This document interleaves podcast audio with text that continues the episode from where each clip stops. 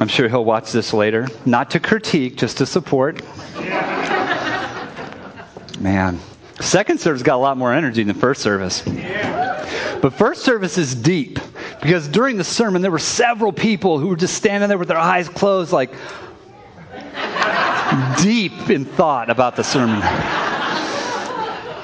deep in thought. Man. I was texting with Pastor Matt in between services, and it was pumping me up a little bit. Okay, we should probably pray. Oh, Lord Jesus, I love you so much, Lord God. I pray that I would not be a distraction to the words you want to speak to your people, Lord God. Teach us by your word, Lord God. Make it transformational, Lord, that we could leave this place different than we came in. We give you glory and we give you praise. Amen. Uh, we'll be preaching out of the Bible this morning, that's okay. Some people look at the Bible in different ways. Um, their relationship with the Bible looks different. Um, I've heard it, some people call it the basic instructions before leaving earth.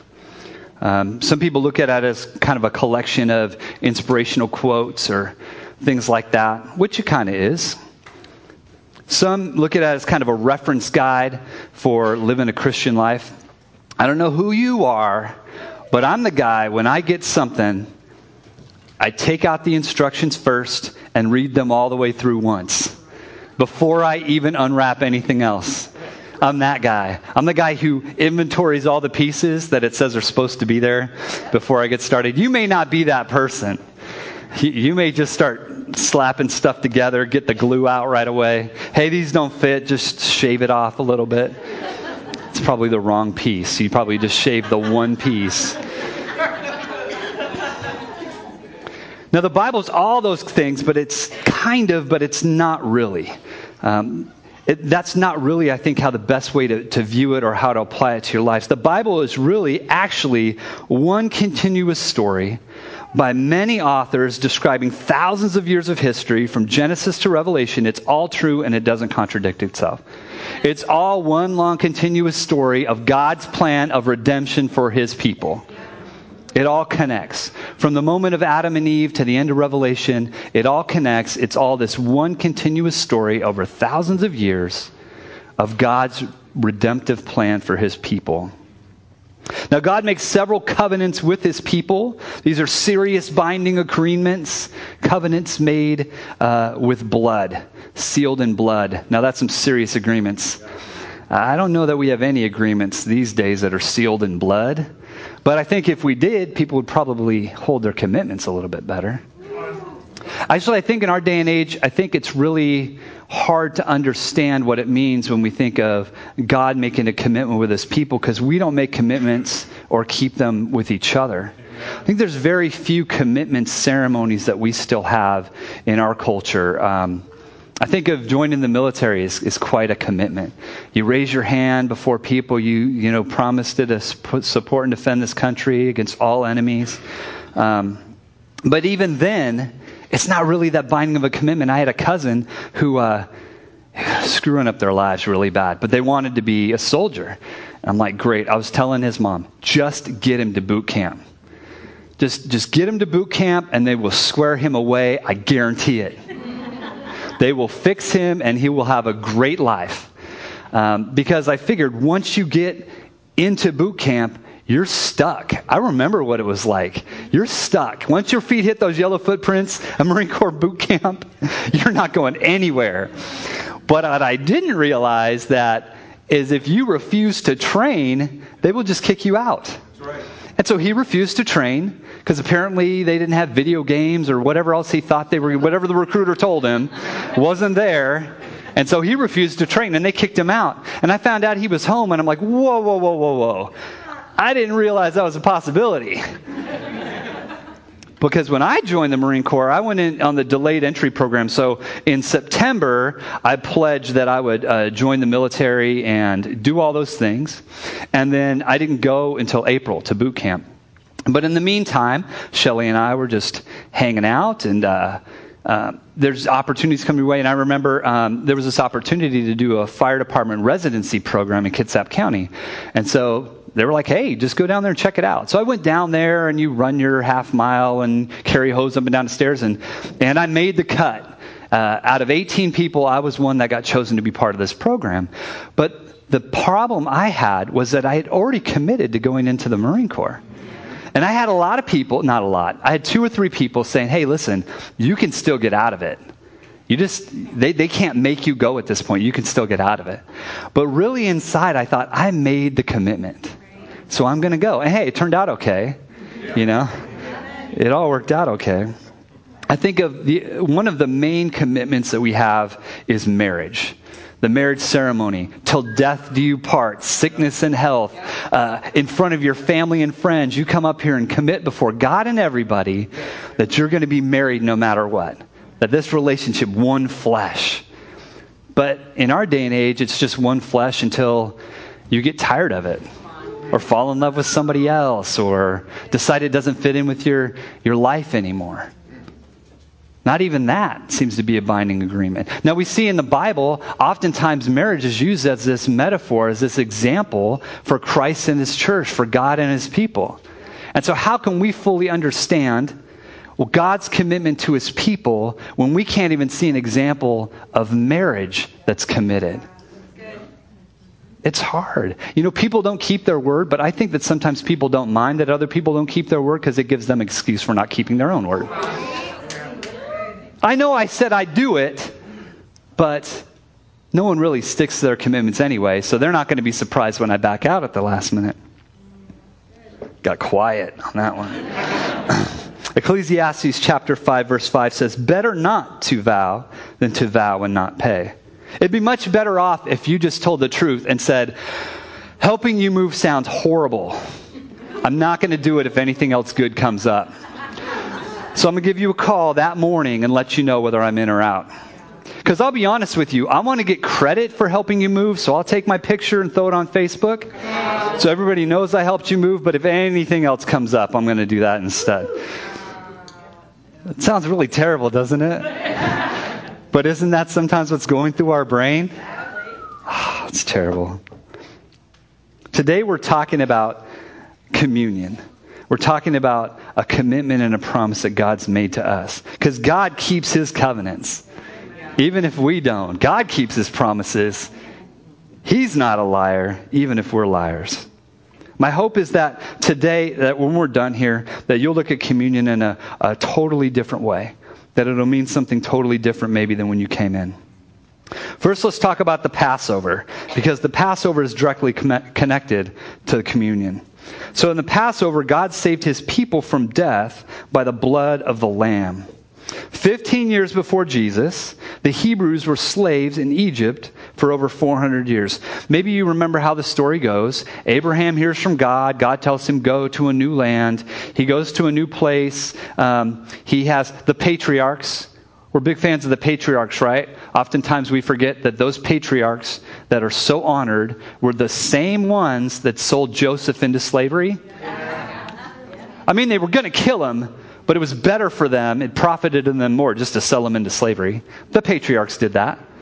So Joseph comes to a new land and, and, he has a lot of trials and tribulations, but he ends up raising to a level of power second only to the Pharaoh himself. He's basically running the country. He brings his entire family to Egypt, and they are all doing very well. And they multiply. But then the Pharaoh changes, Joseph dies, no one really remembers all the cool stuff that happened. And so the new Pharaoh says, There's too many of these Hebrews, let's make them all slaves. 400 years later, Moses shows up to free God's people from slavery in Egypt. And that's where the Passover comes in. So Moses has come to set God's people free, and they've already brought nine plagues upon Egypt um, already. But every time they'd bring a plague, Pharaoh would say, Oh, stop the plague, I'll let him go. And then as soon as the plague stopped, he uh, went back on his agreement. Imagine somebody so just despicable and vain that every time they made a commitment under pressure, when the pressure was released, they just backed out on the commitment.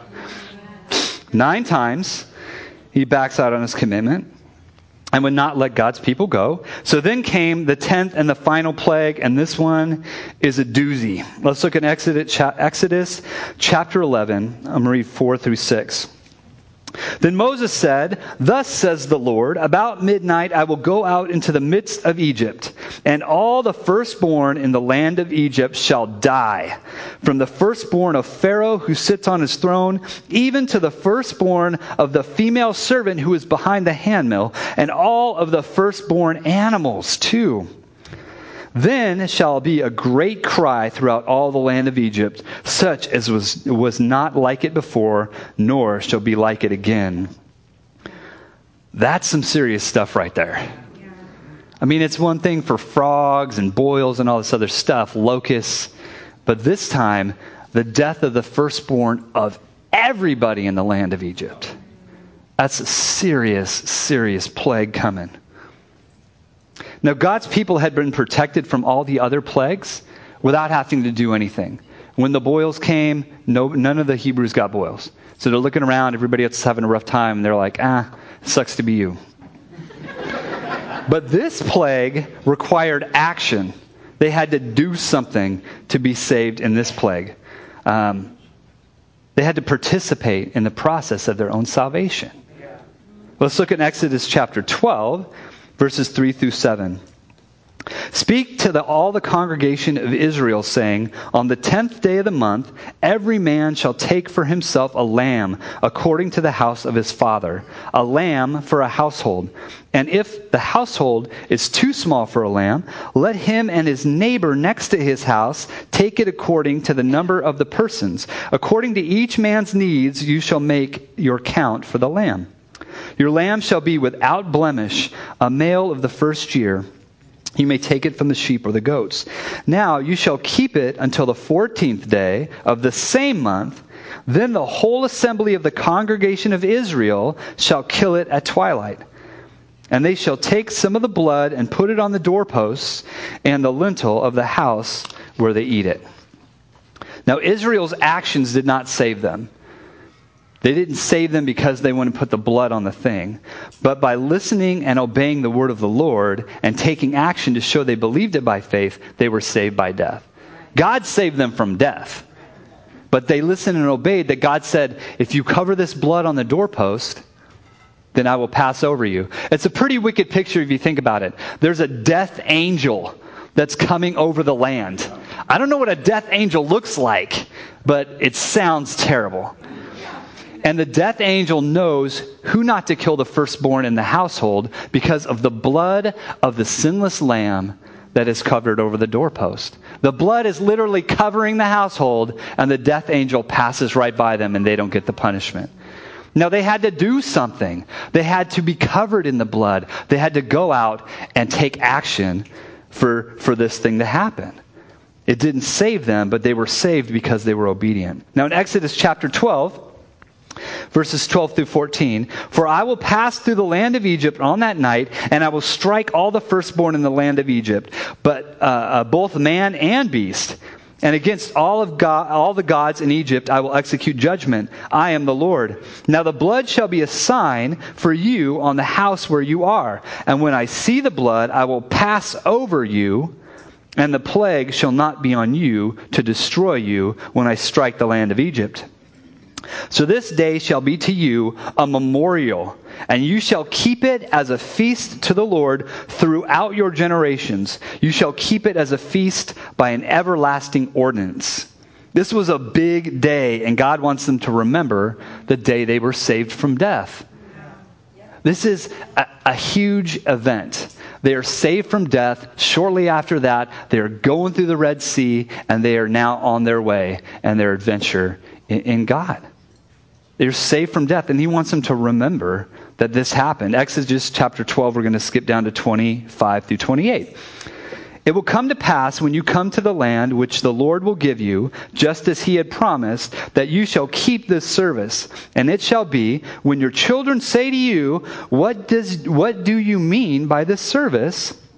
That you shall say, It is the Passover sacrifice of the Lord, who passed over the houses of the children of uh, Israel in Egypt when he struck the Egyptians and delivered our households. So the people bowed their heads and worshiped. Then the children of Israel went away and did so, just as the Lord had commanded Moses and Aaron, so they did also. Here's the key points I want you to pull out of this uh, story of the Passover. The key details. Death was coming to every house. Every house. But God gave his people a way to be saved from death. Each one had to receive the lamb individually, but also with his neighbor in need and with the whole assembly of the congregation of Israel. This was an individual activity as well as a corporate activity that they were working together. The lamb was a male and without blemish. They had to listen and obey to the word of the Lord. They had to believe it as true, made evident by taking action and concerning it. It's interesting because I don't know. I mean, I guess it's just people, right? Because we see it a lot with the Jews in the Old Testament and the Pharisees. It's people are always looking for where the line is drawn. Yeah. Because they want to live as close to the line as possible and say things like, well, but it didn't say this. Because when you look at the story of the Bible from the beginning to the end, it's really all about heart condition. A lot of times we look at the Old Testament as being like this testament of laws and wrath, and the New Testament being this testament of grace and mercy. The Old Testament is grace and mercy too. You just got to read it, and you'll see. The New Testament is judgment and wrath too, just not until the end of it. So it's all the same. But what I'm trying to say is that we often look at this and say, uh, believing in truth. So when you believe something is true, it should cause you to take action in your life. If God says, I'm going to just uh, kill someone in your household unless you put the blood over the door, and you say, Well, the last nine times I didn't have to do anything, he couldn't possibly harm me this time, and not do it. But the fact that they would come out and they would put the blood in the, in the manner Israel went away and did so, just as the Lord had commanded, shows that their actions say that I believe it. I believe what God is saying is true, and I'm going to do something about it. Hold on to that. Put a pin in that one. We'll come back to it. The sacrificial lamb's blood covered the household and saved Israel from death. They are commanded to have this meal on a regular basis, generation to generation, so that they will never forget what God has saved them from. The Jews celebrated the Passover meal every year for over a thousand years before Jesus came back to earth. Its meaning and symbolism was well known and deeply ingrained in their lives and culture. It's easy, and I feel this way sometimes too. It's easy for us nowadays to look at um, what's going on say, well, I never knew that before, and, and I never made that connection. But understand that in the Jewish culture and tradition, they still celebrate the Passover meal now. They call it the Seder meal. Yep. That every year they're commemorating this point where the blood of the lamb covered on their doorposts saved them from the death angel. None of them at this time, every year celebrating the Passover meal, none of them has a question about what the symbolism is, what it means, or why it exists. That's why when Jesus comes and changes it, changes it with the disciples, that's why they can so easily understand the connections he's making between the symbols he's using and the story he's now telling. I'm sure it blew their mind. But we're looking at it like it's a cup of juice, it's a piece of cracker. But we're about to get a little deeper than that this morning. The, the Passover meal, sometimes it's called the Last Supper. This first moment of communion is a Passover meal. And it was taken literally just hours before Jesus gets turned in and eventually crucified. This is the last thing he's really doing with his disciples before his ministry comes, uh, comes full circle with crucifixion. He's about to change it. So now let's talk about communion. This is communion. We're going to take communion this morning, so probably should pay attention. Through Jesus, we have a new covenant, and that's what communion symbolizes. This new covenant is an agreement between God and with mankind based on the death and resurrection of Jesus Christ. Now, this was prophesied, uh, this new covenant, spoken through Jeremiah, that God would one day, for his people, do what the old covenant failed to do. Like we said, the, the you know, so here we go. So, Jeremiah. Jeremiah chapter 31, 31 through 34. Behold, a day is coming. Now, before I read this, sometimes this stuff, like, I don't know if you've ever read this portion of Scripture, it may seem new to you, but, but when we start looking at uh, communion and the new covenant and what Jesus says, the Jews are very familiar with what the prophets said. Now, at the time of Jeremiah, my guess is a lot of them were standing around scratching their head like, bro, we don't even understand what you're talking about right now. Like, I hear what you're saying, but, uh, but the Jews uh, in, this, in the time of Jesus are familiar with this. So when they start seeing this come true, that's why they're like, this must be the Messiah. Because they see what's, uh, what Jesus is doing, uh, fulfilling the prophecies that they've known. They've been waiting for a Messiah, they know it's coming. Okay, let's read Jeremiah. Jeremiah 31, 31 through 34. Behold, a day is coming, says the Lord, when I will make a new covenant with the house of Israel and with the house of Judah, not according to the covenant that I made with their fathers in the day that I took them by the hand and led them out of Egypt, my covenant which they broke, though I was a husband to them, says the Lord. But this is a covenant that I will make with the house of Israel after those days, says the Lord. I will put my law in their minds and write them on their hearts. And I will be their God, and they shall be my people. No more shall every man teach his neighbor and every man his brother, saying, Know the Lord, for they all shall know me. For the, from the least of them to the greatest of them, says the Lord, for I will forgive their iniquity, and their sin will be remembered no more.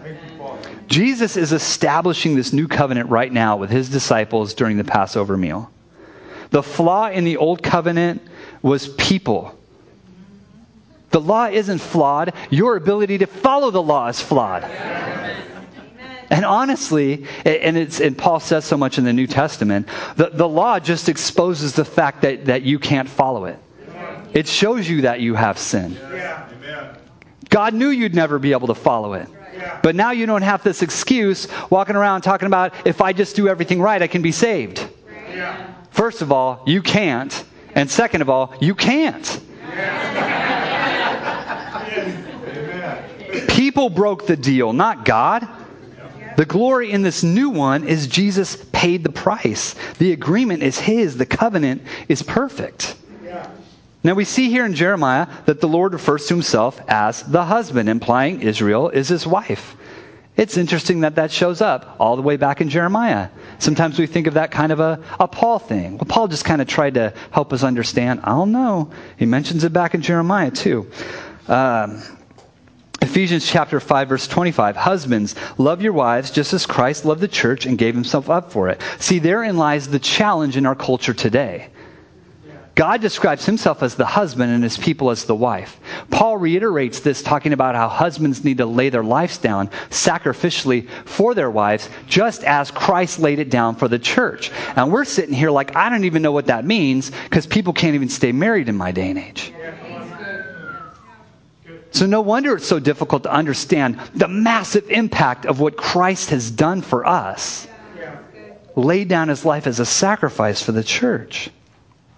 The Lord said to Jeremiah that they all shall know me, meaning that all people will have the ability to have a personal relationship with God Himself. No longer would one man have to tell people, hey, th- let me show this and you have to know them. God now has a relationship connected individually with each person from the greatest to the least.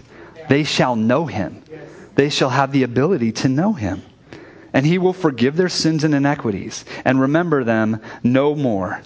Uh, Psalms 103, 11 and 12 says this For as the heavens are high above the earth, so great is his mercy towards those who fear him.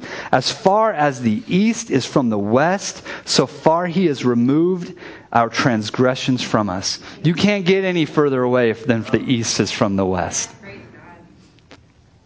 Now, the bread and the wine of the Passover meal relate back to God saving his people in Egypt, but Jesus is using these symbols to illustrate to his disciples his ultimate purpose. Let's look in the book of Matthew, chapter 26. I'm going to go from 26 to 30. It says, And they were eating the Passover meal. Jesus took bread, blessed it, and broke it, and gave it to his disciples and said, Take, eat, this is my body. Then he took the cup and gave thanks and gave it to them, saying, Drink from it, all of you, for this is the blood of the new covenant, which is shed for many for the remissions of sin. But I say to you, I will not drink of this fruit of the vine from now until the day when I drink it new in your father in my father's kingdom. And when they sang a hymn, they went out to the Mount of Olives. And we know how that story ends. Now, he chose the third cup, the cup of redemption. Without blood, there is no forgiveness of sins. We've seen that throughout the course of history up until this point. Without blood, there is no forgiveness of sins. Hebrews chapter 9, verse 22. And according to the law, almost all things are purified, cleansed with blood, and without shedding of blood, there is no remission or forgiveness of sins. We see Jesus taking the bread and taking the, the juice or the, the wine, and he's making the connection there between the lamb that was uh, killed and eaten and the blood that was shed above the doorpost. And he's saying, that blood of redemption that we've been celebrating for thousands of years, that's now my blood. My blood will be your redemption. This body that is broken is now my body that will be broken for you. Passover becomes communion through Jesus Christ. He is the Lamb of God. He's the Lamb of God. We're all going to receive death. Watch the connection here. We are all going to receive death, but God gave us a way to be saved from death. Yeah. Jesus is perfect. He's the unblemished sacrificial lamb whose blood forgives sin and brings life. We have to listen and obey to the word of the Lord, and we have to believe it is true and take action because of it. Yeah. How do you believe it if you're not willing to take action because of it? We must accept salvation through Jesus individually, but also share in this covenant with the whole assembly of the congregation as Christ's bride, as the church. The church isn't just a group of individuals worshiping at the same time in the same place. The church is a community, a family, the bride of Christ. It's so much more than just individuals in one room at the same time. So, this communion, this new covenant, is with you individually, but it is also with us corporately as a church. 1 John 1:29. This is at the beginning of Jesus' ministry. It says the next day John the Baptist saw Jesus coming towards him and said, "Look, the Lamb of God who takes away the sin of the world." See, John saw it coming. He knew what he was looking for, and he sees Jesus. He's like, "Hey, that is the Lamb of God." Jesus has become our final sacrifice for sin once and for all time. Aren't you glad that every Sunday we don't bring a lamb up front? Sprinkle it on the congregation. And we don't do that because Jesus was the final sacrifice for sin. It's significant. This covenant will never expire because Jesus is still alive. And as believers in Jesus Christ, we will live forever in heaven as well. So the parties haven't died. There's no breaking of this covenant. You're in a marriage vow, so till death do us part, because after you die, the covenant is broken. But Jesus lives forever, and you will live forever in heaven. This covenant, this new covenant, will never be broken.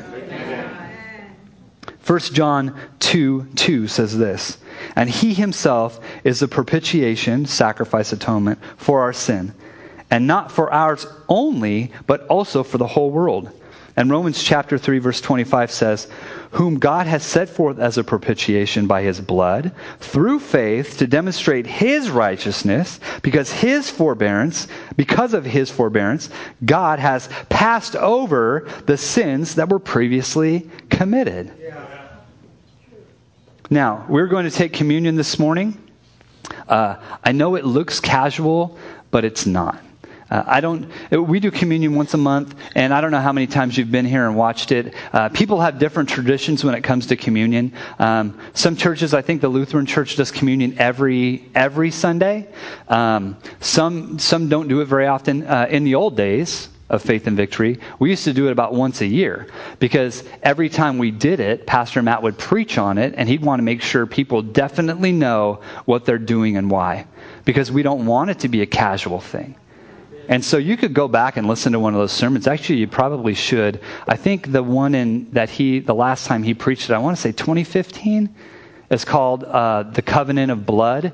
Go back on the website, just type in covenant, it'll pop up. Listen to it. It's about 55 minutes. Uh, very good sermon. Um, And so we don't take it casually here. Uh, we want you to know exactly what you're getting yourself into, um, although it doesn't look quite as liturgical as it does in other places. So we do communion on the last Sunday of every month. Uh, we're commanded to do it on a regular basis, but we want to avoid just becoming uh, it becoming a ritual without meaning. Um, like I said originally, that's kind of was the deal. It's like we didn't want to, we wanted people to take it seriously. We want to make sure they understood, uh, but we realized once a year just isn't enough to have that ceremonial celebration of how Christ shed His blood that we may have life. So we're like we got to bump it up, but we don't want it to be um, lose its meaning. So we settle on once a month. It's just how we do it. We do communion in the church service because it's not just a moment between, not just a moment between you and Jesus. It's also the communion of the saints, the family of Christ together. We're doing this thing together. You're doing it by individually, but we're also doing it together. We're communing in this thing together. Um, we use a, a cracker, gluten free, in case you were uh, worried about that. It's unleavened bread because leaven is often used to represent sin in the Bible, and Jesus' body was free from all sin, so that's why we use the unleavened cracker. Gluten free is just a side benefit because I don't want to have a distraction when you're trying to commune with the Lord. It's a symbol, it's not his actual flesh, it's a cracker. It's not flesh. It's just a symbol of his body broken for you. We use grape juice. And listen, I don't want to get in an argument about it this morning, okay? We're using grape juice. I don't think alcohol is necessary or prudent for this, uh, this ceremony. I don't think that alcohol being in the wine or the grape juice is going to make it any more holy or any more purposeful for you. But I do think that there's a lot of people in this church and in, in the world that struggle with substance abuse and how could I have you take a moment to reflect and for, ask for forgiveness of your sins and then parade you up here and throw your biggest uh, temptation in your face? Now, what you can do is wait for Pastor to- Todd to post a meme and then just jump on there and just argue all day long if you want to. But we're not going to do it this morning. It's not his actual blood, it may be Welch's. It's just a symbol. You don't have to be a member of Faith and Victory Church. Uh, we believe that all believers together are the collective body of Christ, and we're communing together. Uh, it, it, it, connects us all, all of us believers, past, present, and future believers that have been doing this for thousands of years. All over the world, they do this. Every time you come up and take communion, you're communing with every believer everywhere around the world. That's pretty amazing, significant impact, isn't it?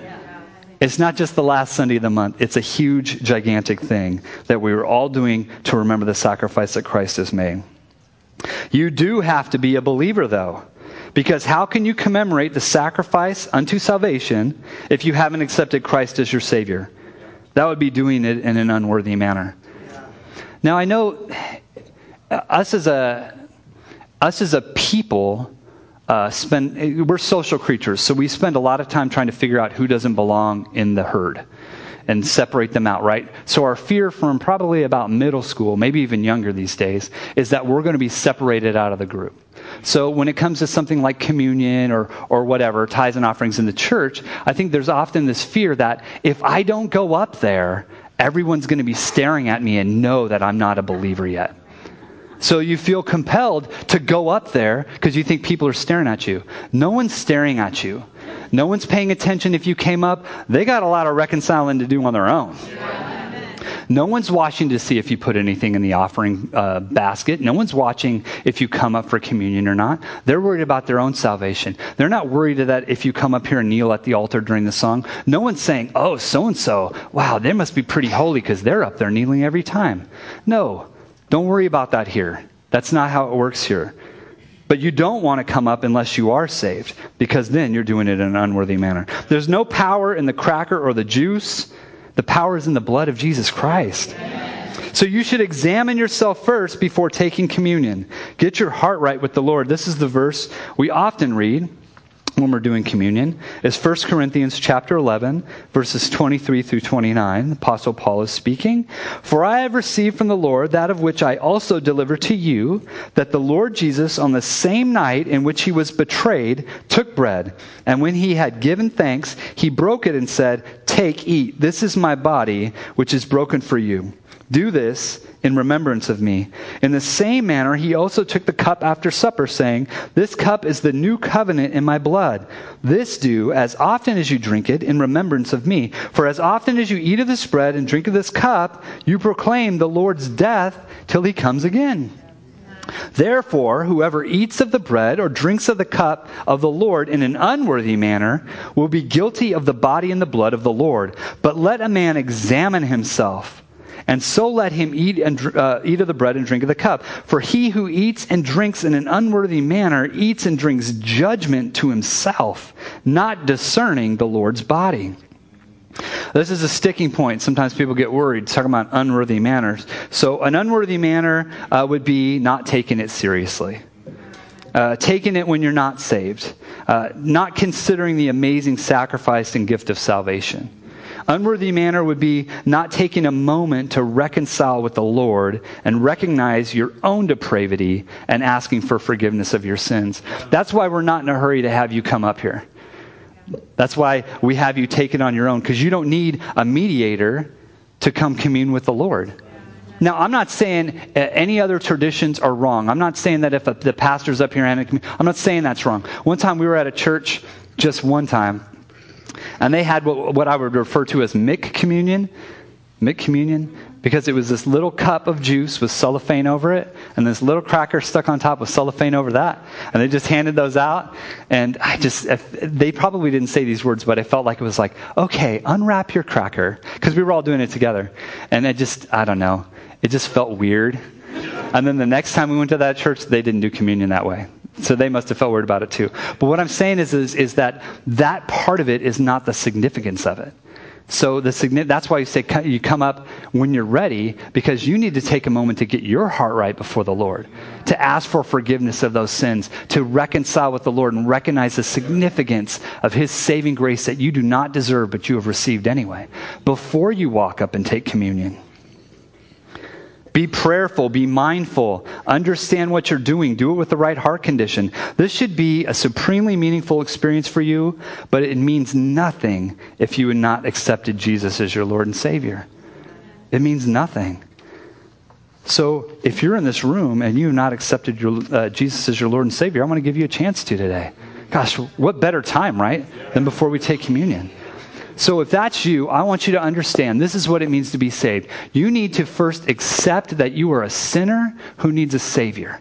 If you ever hear somebody say they're a Christian and then also say they've never really done anything wrong that they need to ask for forgiveness for, they are not a Christian. Right. That is the basic foundational premise of Christianity is that you need a savior from your sins. Right. You cannot do it on your own no matter how good you want to try to be.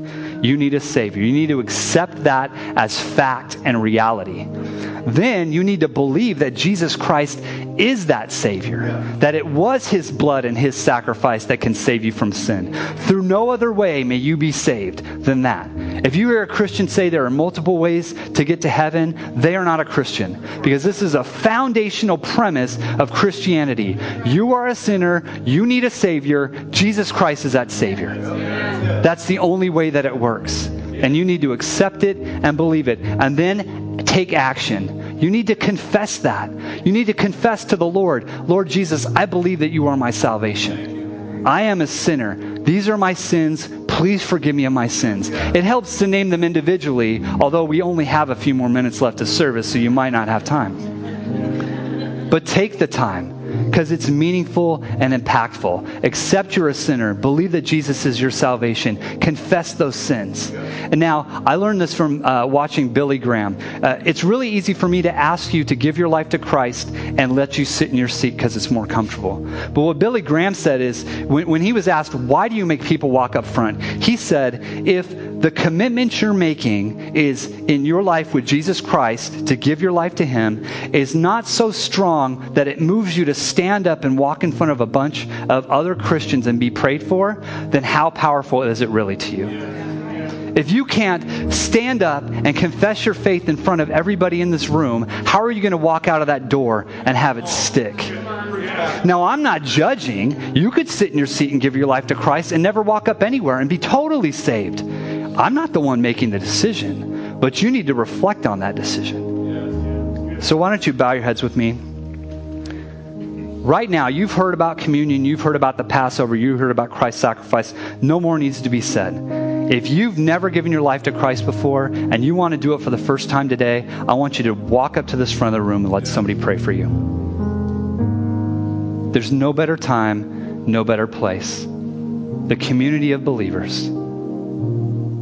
If that's you, come up here. We'll pray for you. Why don't you stand with me together?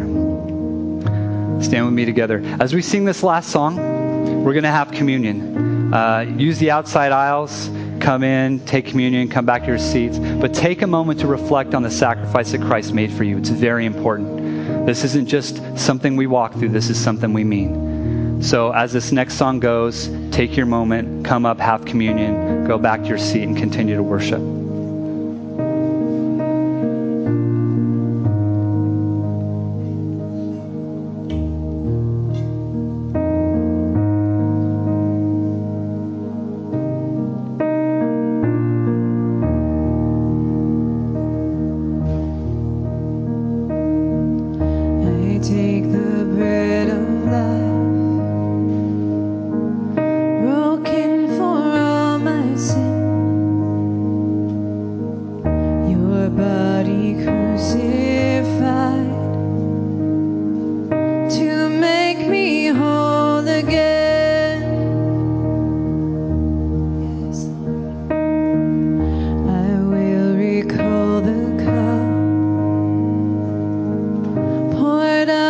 sacrifice to trade this sinner.